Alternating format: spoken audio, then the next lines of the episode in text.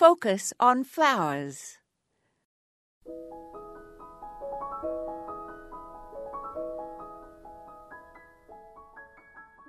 When planting perennials, dig holes large enough to accommodate the whole root ball.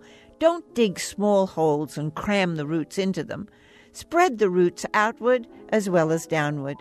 If a crown is large, sit it on a mound of soil in the middle of the hole and drape the roots over it to prevent an air pocket under the crown, and then add soil and firm it over and around the roots.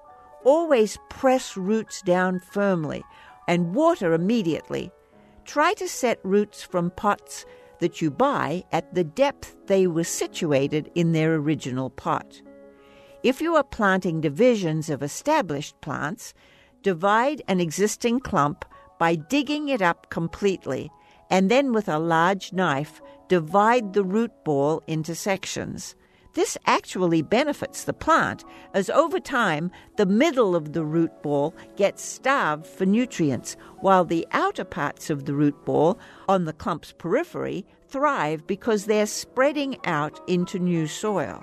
The root's heart section often is dead, so the dying center can be discarded and the outer root section can be replanted. An alternative is to use a spade to sever some outer sections of the root ball for relocation. Generally, spring bloomers can be divided in early summer after they have bloomed, been deheaded, and then watered. Summer bloomers are best divided in the fall. This is Moya Andrews, and today we focused on planting and division.